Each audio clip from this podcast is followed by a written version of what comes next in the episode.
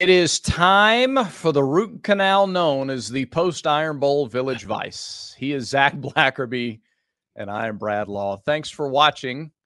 This is going to be fun. Um, boy, Zac, we, we just kind of, I think we just need to get right into it. All right. Okay. That's, that's the worst loss that I have experienced as a fan of Auburn football. Uh, it's worse than 02 Georgia. Mm. It's worse than the BCS championship against Florida State, and it's worse than two years ago in the Iron Bowl. And um, we'll we'll break down the game for sure. I think that this show is more about processing the game because there's going to be plenty of time to look ahead, plenty of time to talk about big picture items, but I think we'll process the game today. Yeah, and I think the Auburn fan base is split. I don't think it's split 50 50. I think most people are crushed, but there is a select group of the Auburn fan base that's excited about the future. And I think both of these things can coexist. I think you could be crushed for how this went, but also see, man, it seems like this recruiting class is going to finish out strong. This is probably the weakest roster Hugh Freeze is going to have, you know, during his time at Auburn. And there's a lot to point at and say, okay, this is the low point in theory, based on how everything's stacked up. And he went toe to toe with Alabama and went toe to toe with Georgia. I get it. I totally get it. But what happened Saturday night was a bummer. It was a total bummer. And Brad, the nature of what you do and what I do, like we get to know these kids, and you probably know the coaches too. I, I don't really have that luxury, but we see how much effort and time they're putting into it. And to just see those guys walk off the field that way, knowing what they had in front of them, and it was just totally blown. Totally blown. Some of that you can point at coaching. I think it's a major mishap that Hugh Freeze wasn't aware of who was catching the punt, the most important punt of the season. Some people disagree. Whatever, that's fine. And then the fourth and 31, I don't hate the play call but it's certainly worth pointing at because it's such an important time of the game. There are multiple timeouts called before it. Like that was the best, your best guess on, on how to defend that situation because you had so much time to prepare for it. Um, so like, did the coaches set these guys up to succeed to their fullest capabilities? Like, I don't know. I don't know, but it's okay to hurt. It's okay for that to be one of the more crushing things you'll see as an Auburn fan in a long, long time. But also, it's okay to be excited about what Hugh Freeze is doing with this program as well. Yep, I think you nailed it. Both things can be true at the same time. I, I think it's pretty inarguable, unless you just have the most negative outlook on the future, uh, that really good things seem to be coming down the pike for Auburn football. I mean, mm-hmm. it's it's hard to objectively look and not see that that's the case. Um, but but you had this chance. Imagine the narrative if in Hugh Freeze's first year he beats Alabama. Um, to me, that's what hurts the most, Brad. Is yeah. we were we were a fourth and thirty-one conversion away from the narrative being Hugh Freeze owns Nick Saban. Yeah. We were so close to that. If that ball is six inches one way or the other, that is the conversation that we wake up to Sunday morning, Monday morning, Tuesday morning, Wednesday morning, because Auburn folks won't let people forget it. But that's not what happened. But that's what stinks so bad about that fourth and 31 conversion is what it could have been. And look, I thought Auburn was going to get blown out. I thought Auburn was going to get blown out in the Iron Bowl on Saturday. But I was still nervous and excited about it because what it could potentially be. And it was close. It was close to saying Hugh Freeze is not afraid of Nick Saban. I don't think he's afraid of Nick Saban now, but I think he actually outcoached him. I think he outcoached Nick Saban. I, I think our I think he motivated Auburn way more than Nick Saban motivated Alabama. And I think it would have set a narrative of also like the odds of Nick Saban ever winning in Jordan Hare Stadium again probably wouldn't happen again if if Hugh Freeze would have won on Saturday. And it was close. He did just about everything he could, but it fell just short. And that's why it hurts so much, Brad. Right. Because it wasn't fluky there wasn't any tricky stuff that happened in the game. Right. Auburn lined up and ran the football at Alabama and they ran it effectively. And the offensive line had confidence and swagger. And the running backs, how about Damari Alston with 10 carries? And I mean, uh, between Damari and, and Jarquez, they had 24 carries, 178 yards. They averaged almost seven and a half yards per carry, the running backs. And we talked about this Alabama defense was allowing three and a half yards a carry. I think if yeah. I remember that, I think that was one of our buy sell things that we talked maybe stat time last week or something. But yeah, and like that's is really the first time I felt like Jarquez Hunter and Damari Alston were both healthy at the yeah. same time this year. And it's like, man, that's what this running tandem could have been. Maybe it's what it'll be next year. Yeah. No, nothing fluky, nothing tricky. Just line it up. And I, you said this really well on, on Locked On Auburn in the in the game recap that if there had been any semblance of a passing game, any semblance of a passing game, it's not a one point game in the fourth quarter or a four point game with four minutes to go. That game plan with that offensive line and that running game is 2017. Absolutely. It's the 2017 yes. Iron Bowl. Yeah. But yeah.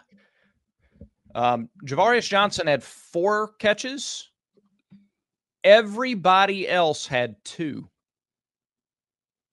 Caleb Burton had one. Robbie Ashford's credited with one. That's the passing game. Yeah. And you still, and Auburn still almost won the game. If you want proof of concept, you got it even in a loss. So that's so that's where I come in and say I'm not happy with the loss. I'm not okay. You don't play Alabama to play close. Right. Especially at home. You play Alabama to beat Alabama. That's the expectation. You're not afraid of Alabama. You're not intimidated by Alabama. You play to beat Alabama. Right. Um, but if you want proof of concept, it took a one in a thousand play, and they got it, and they'll celebrate it, and they will put it on T-shirts and and wall art and everything they should forever. the way that we have shoved the kick six down their throat for 10 years they should listen they absolutely should and that and that's what honestly makes us worse too all, all, sure all of our stuff like punt bama punt and bow over the top and all of those things go crazy cadillac all of those things they have another one too to go with the kick and the drive and all of that. So they have another one and that does that adds to the salt a little bit but the fact that it was such an improbable play the fact that it took such a miraculous play right? Don't hear that that it's auburn people taking away from their win but do hear that it's proof of concept that 999 out of a thousand times that game turns out differently.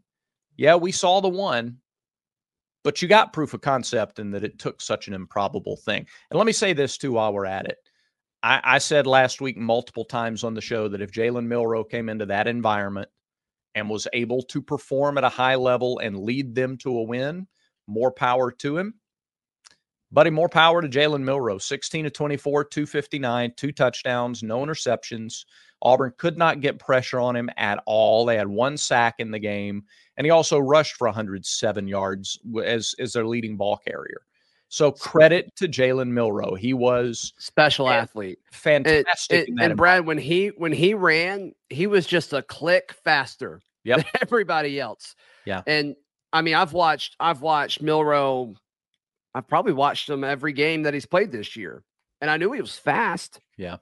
But in person, it was just a different, he's just got a different level of speed than everybody else in the field. So props to him. And yeah, yeah, and he was fired up. And afterwards saying, you know, give him the Heisman and all that. I don't know about that. I don't know about that, Milroe, but yeah, outstanding performance, an outstanding throw by him. No question. It, was. They took advantage of the uh, of the defense as it was. I agree with you. I didn't disagree with the defensive call at all, especially not um, not in real time. I, I think what happens is we get so hung up on money and the fact that most of the people who are fans of these programs don't make as much money as the coaches. And so we get hung up on the money and say, man, for that much money, you've got to come up with a better decision than that. And I, I, again would really challenge you to separate the money from the position. The money is based on the market for the for the position. At the end of the day, these are men making decisions in real time in the heat of the moment. And sometimes they get it wrong. And sometimes when they do get it wrong in a real visible way, it's the easiest thing in the world to second guess. We all did it in the booth last night after the game. You go, gosh, I wish you would have you know, maybe if you have four guys and they're all coming from one side and you force Milroe to go to one side of the field and you you take away some options for him to throw the ball to another side of the field or maybe if your spy is is a good 20 yards further back or closer he can now be a rusher and once he crosses the 31 yard line he can't throw the ball. So now everybody go converge and tackle him. That's natural conversation. That's fair Mhm. um i i think you draw a line between fair second guessing and just being outright angry like it's we're not going to change the play and all right, we find somebody to blame. Now what? Now we got somebody to blame. Now what do we do? Yeah, I, I think, uh, and Ron Roberts has been solid all year. I think he's definitely had this defense leaning out over their skis for a big chunk of the season. So I'm, I'm not going to hold anything against Ron Roberts. I'm also not going to call for anybody's job. Yeah. The I, I'm just not, and and we'll certainly see what happens over the coming days if if Auburn makes any staff changes or personnel decisions. But I don't love the spy. I, I would I think I would have rather rushed three. If you're gonna let him run for 31 yards on you, I think that's that's on you at that point. But Yeah. I don't know, Brad. I mean, it, it was just I, I don't think that's I think I it was think just something super fluky. And I it's, know. it's just it's props, you know, props to Milroe for making making an incredible throw and Right. Isaiah Bond for making an incredible catch. That wasn't an easy catch either. And No. DJ James, like that's the guy you want in coverage. 100%. You want him throwing it to DJ James versus anybody else. So it's just which Yeah. adds to the the That- level of flukiness of all of this. That was So- the other thing that we said multiple times last week was if you put it in Jalen Milroe's hands and you force him to throw, I like Auburn's secondary. I like the secondary in those matchups. Yeah, and down the stretch, uh, we did, except for that, except for that one. Yeah. So And yet, look, he pushed off a little bit. Yeah. DJ hit him too, though. So, Yeah. I mean, th- they let him play, and you know, you know, as a DB, they're not going to call it Mm-hmm. In that situation. DJ knows that, Yeah. And that's why he initiated contact. And then Isaiah, you know, extended the arm to push off. Like And- I, I don't think, I don't think that was And- as big of an issue as some people are making it out. Right. If it had been the other way around and it had been an Auburn receiver pushing off a little to get separation to make a catch like that and it got taken away on an offensive PI call, we would have lost our minds. So, Yeah. yeah. I And just, the officiating was terrible. I mean, both Sure. sides hated it. Both Yeah. sides hated the officiating. I don't think the offici- uh, the officials did their job effectively, but right. I don't really want to talk about them. The officials wanted to make it about them, and I'm not going to do it. I'm not going to do it anymore. So, Yeah. hey, uh, our friends at mybookie.ag, they uh, they're the place to go for all of your sports betting action. Mybookie.ag bowl season is the best. It is the best. So go ahead and make your first deposit at mybookie.ag. Use promo code next round. You've got the championship games coming up this week, and then bowl season. It's the best time uh, I think for sports betting. I, I love betting on bowl games. So head over to mybookie.ag. Use promo code next round when you make that first deposit. Extra coin in your account, courtesy of our friends at mybookie.ag. So, Brad, as far as the stuff that happened after the game, or is there any other aspects of the game you want to talk about before we move on to, to post game stuff? No, I do have a couple of, of things to share about the immediate uh, post game and the locker room and, and some of that stuff. yeah you you were that's so. exactly where i was going so you you were in it you were Yeah. a part of that and i listened to your your interviews with with with players in the locker room and with, with coach freeze after um when i was driving home from jordan hare stadium so kind of describe set the scene for us if you don't mind Yeah, and I hope I'm not crossing it. You know, I, do think there's something special about a locker room, and and I don't want to give away everything that happens in there. But it was um it was as quiet as I've ever heard any locker room ever. I think everybody, I, I think the players were a lot like the fans in that they were just stunned. The difference being the players were actually out there and playing in the game, but they were stunned. They were very quiet. Yeah. Um, I, Eugene Asante came in uh, to do it. Now, the where we do these post game interviews, they call it. Uh, it's a special room, and they do some recruiting in there. It's very nice. It's you know really ornate, decked out, and um, and it's just us in there. And Eugene walked in. This is 25 minutes after the game. Still had his jersey on, full pads. Only thing missing was the helmet. And he just looked like he had been through a war. And I never do this, Zac. I never do this with with players, but I, I kind of called him over. And look, I've interviewed players after a number of losses, Sure. right? Like the last few years. And I put my hand on that number nine and I said, Hey, Eugene, you're a you're number one in my book for doing this. It takes a lot to come in after a game like that. And I really appreciate you coming in here. These guys don't have to do it. They can say no. They Yeah, can sure. they have some things that they're obligated to do, I guess, but they don't have to come in and talk to us after that. Mhm. And he was emotional, and you could see the emotion on his face. Yeah. could hear the emotion in his voice. Um, uh, did it matter to the guys on the Alabama team? Of course, yes. I saw how much it mattered, and obviously, I resonate with with the Auburn players, and that's my experience. So, um, it was they were just devastated, completely devastated. Um, Damari Alston the same way. Um, we talked to Ron Roberts, Philip Montgomery, and then Coach Freeze.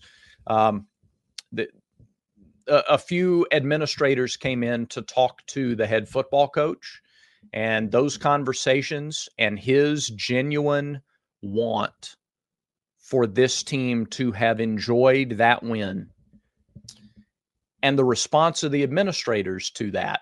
And again, I'm kind of being purposefully vague Sure, with that's this great, yeah. description to protect the conversation, but um, th- there are so many good things that are coming.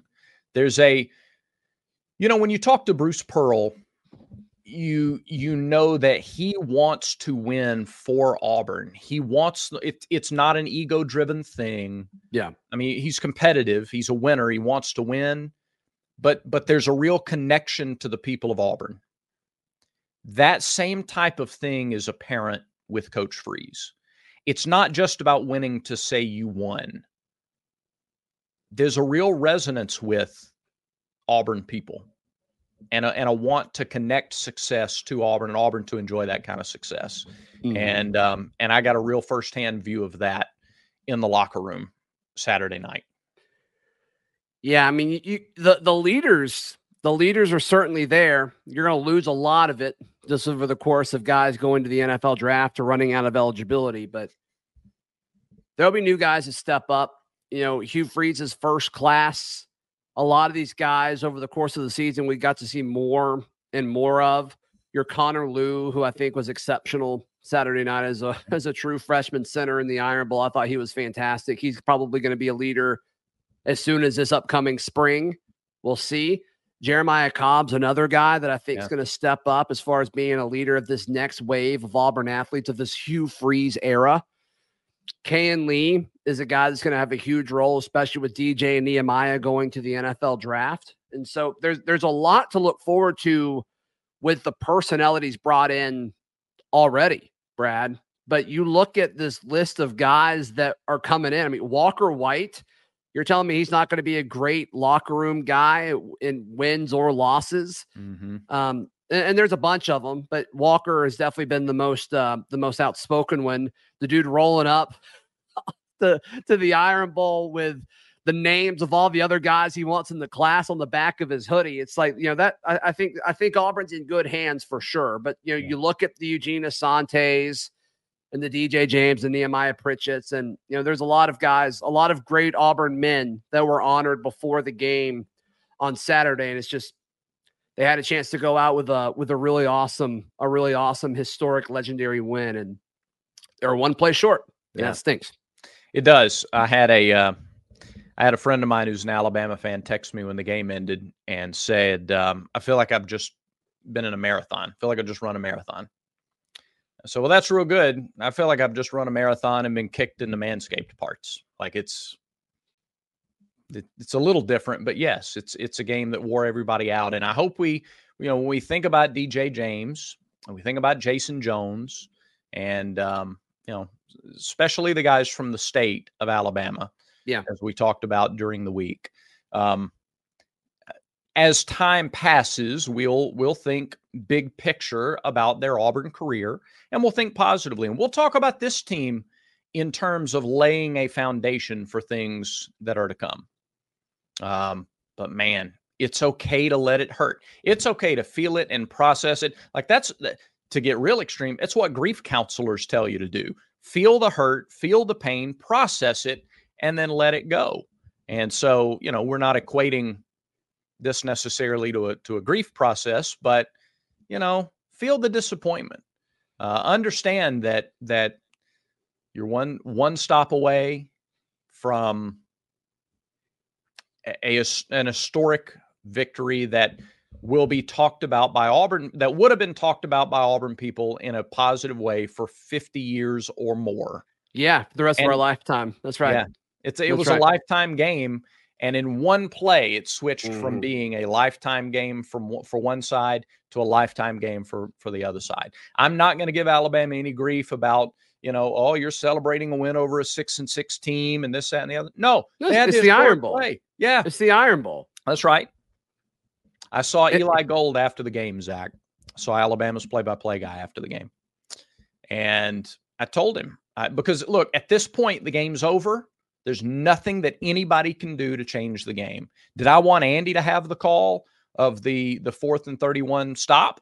Absolutely. A thousand out of a thousand times that's what I wanted. By the way, Andy handled that rock solid professionally. If you haven't heard his call, I went back and watched it. He he's a rock. I don't know how he did it. But he he, you know, he didn't sound devastated. He he sounded professional. He was yeah. devastated, but he sounded professional. Anyway, so I saw Eli. I haven't heard his call. Don't really want to hear it, quite frankly. Um, mm. But I know what he's gone through. I know the health struggles he's he's had. And Eli, believe it or not, is, is a really nice guy. Like, yeah, I've heard nothing but good things about him. The, sure. The, the color shirt you wear doesn't have anything to do with with what a, what kind mm. of person you are.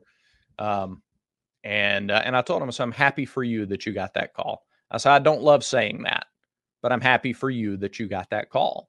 They absolutely should celebrate it, and uh, and we know they will. Yeah, they should. And look, if it's hard to kind of imagine this, but whenever whenever Alabama's program trends down and they're you know a six or seven or eight win team, and Auburn beats them, we'll celebrate. We'll celebrate. I mean, that's just yeah. It doesn't. It doesn't matter. You celebrate the wins in the Iron Bowl for sure. We we celebrated '97 when they were in the first year of Mike DuBose and they were average at best. We celebrated 2007 when Nick Saban's first Alabama team came into Jordan Hare and Auburn beat them for a six straight win in the series, and it capped a really mediocre. They six and five, six and 6 mm-hmm. something like that for them. Um, you know, middle middle of the pack. That's we right. celebrated all night long. So uh, that's they they deserve that without question. Brad, you want to give some love to Lance's Lock before we uh, get out of here? I do. Yes, lanceslock.com is the place to go. They have monthly packages, annual packages. We're in uh, we're getting into college basketball season now. We'll be in conference play in another month. Uh, bowl season is coming up and and you said before that's a fun time to play. By the way, first halves of bowl games little inside tip. Look at look at first half plays for your bowl games. Lance's Lock has it all. Again, monthly packages, annual packages, lanceslock.com. That's lanceslock.com. All right, Brad. As far as programming, um, we're gonna stay.